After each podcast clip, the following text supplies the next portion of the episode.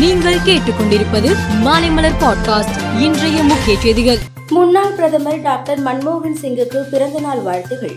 உலகளாவிய நிதி நெருக்கடியின் போது பிரதமராக அவரது தலைமை மற்றும் அனைவரையும் உள்ளடக்கிய கொள்கைகளுக்கான அர்ப்பணிப்பு இந்தியாவின் எதிர்காலத்தை மறுவடிவமைத்தது என்று தமிழக முதலமைச்சர் மு ஸ்டாலின் தனது வாழ்த்து செய்தியில் குறிப்பிட்டுள்ளார். சாதிவாரி கணக்கெடுப்பை காங்கிரஸ் வலியுறுத்தி வருகிறது. நாடு முழுவதும் சாதிவாரி கணக்கெடுப்பு அவசியம்.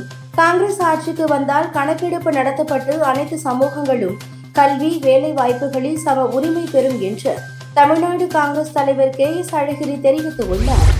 பிரபல யூடியூபர் டிடிஎஃப் வாசன் கடந்த பதினேழாம் தேதி காஞ்சிபுரம் அடுத்த தாமல் பகுதியில் சென்னை பெங்களூரு தேசிய நெடுஞ்சாலையில் மோட்டார் சைக்கிளில் சென்று சாகசம் செய்ய முயன்றபோது விபத்து ஏற்பட்டு படுகாயமடைந்தார். இது தொடர்பான வழக்கில் அவர் தற்போது புழல் சிறையில் அடைக்கப்பட்டு உள்ளார் இந்த நிலையில் யூடியூபர் வாசன் தனக்கு ஜாமீன் வழங்க கோரி இரண்டாவது முறையாக தாக்கல் செய்த மனுவும் தள்ளுபடி செய்யப்பட்டது. காவிரி பிரச்சினை தொடர்பாக பெங்களூருவில் இன்று கர்நாடக நீர் பாதுகாப்பு குழு சார்பில் முழு அடைப்பு போராட்டம் நடைபெற்று வருகிறது. இதற்கு தமிழ்ச்சங்கம் உட்பட நூற்று ஐம்பதுக்கும் மேற்பட்ட சங்கங்கள் ஆதரவு தெரிவித்தன. இதையொட்டி ஓசூரிலிருந்து பெங்களூருவிற்கு செல்லும் தமிழக அரசு பேருந்துகள் நேற்று இரவு எட்டு மணியுடன் நிறுத்தப்பட்டன.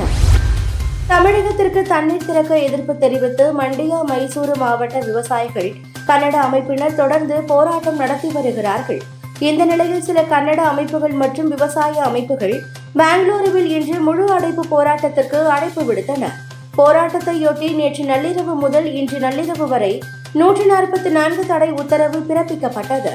இதன் காரணமாக பொதுமக்களின் இயல்பு வாழ்க்கை பாதிக்கப்பட்டது. மணிப்பூரில் கடந்த மே மாதம் முதல் இனக்கலவரம் நடந்து வருகிறது. அந்த மாநிலத்தில் மெய்தி இன மக்களும் குகி இன மக்களுக்கும் இடையே பழங்குடியின அந்தஸ்து விவகாரம் தொடர்பாக ஏற்பட்ட மோதல் இன்னமும் முடிவுக்கு வரவில்லை. இந்த நிலையில் மாயமான மாணவன் மற்றும் மாணவி சுட்டுக் கொல்லப்பட்ட சம்பவம் பரபரப்பை ஏற்படுத்தியுள்ளது. அஜர்பைஜனில் உள்ள ஸ்டெஃபன்கர்ட் பகுதி வெளியே எரிவாயு நிலையம் இயங்கி வருகிறது. இங்கு நேற்று பிற்பகலில் திடீரென வெடி விபத்து ஏற்பட்டது. இந்த விபத்தில் சிக்கி இருபது பேர் உயிரிழந்தனர்.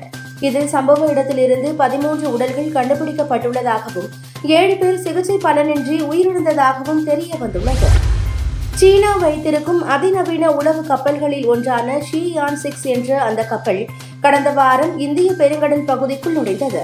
அடுத்த மாதம் அந்த கப்பல் கொழும்பு துறைமுகத்திற்கு வர திட்டமிட்டு இருந்தது. இந்த நிலையில் சீன கப்பலுக்கு அனுமதி வழங்கப்பட மாட்டாது என்று இலங்கை தற்போது அறிவித்துள்ளது இலங்கை வெளியுறவுத்துறை மந்திரி அமைச்சர் அலி சஃப்ரி இந்த தகவலை உறுதிப்படுத்தினார். ஆசிய விளையாட்டின் ஸ்குவாஷ் போட்டியில் இன்று ஆண்கள் அணிகள் பிரிவில் சௌரவ் கோஷ் அபய் சிங் மகேஷ் மங்கோல்கர் ஹரிந்தர் பால் சந்து ஆகியோர் கொண்ட இந்திய அணி மூன்றுக்கு பூஜ்ஜியம் என்ற கணக்கில் சிங்கப்பூரை வீழ்த்தியது. மேலும் செய்திகளுக்கு மாலை மலர் பாட்காஸ்டை பாருங்கள்.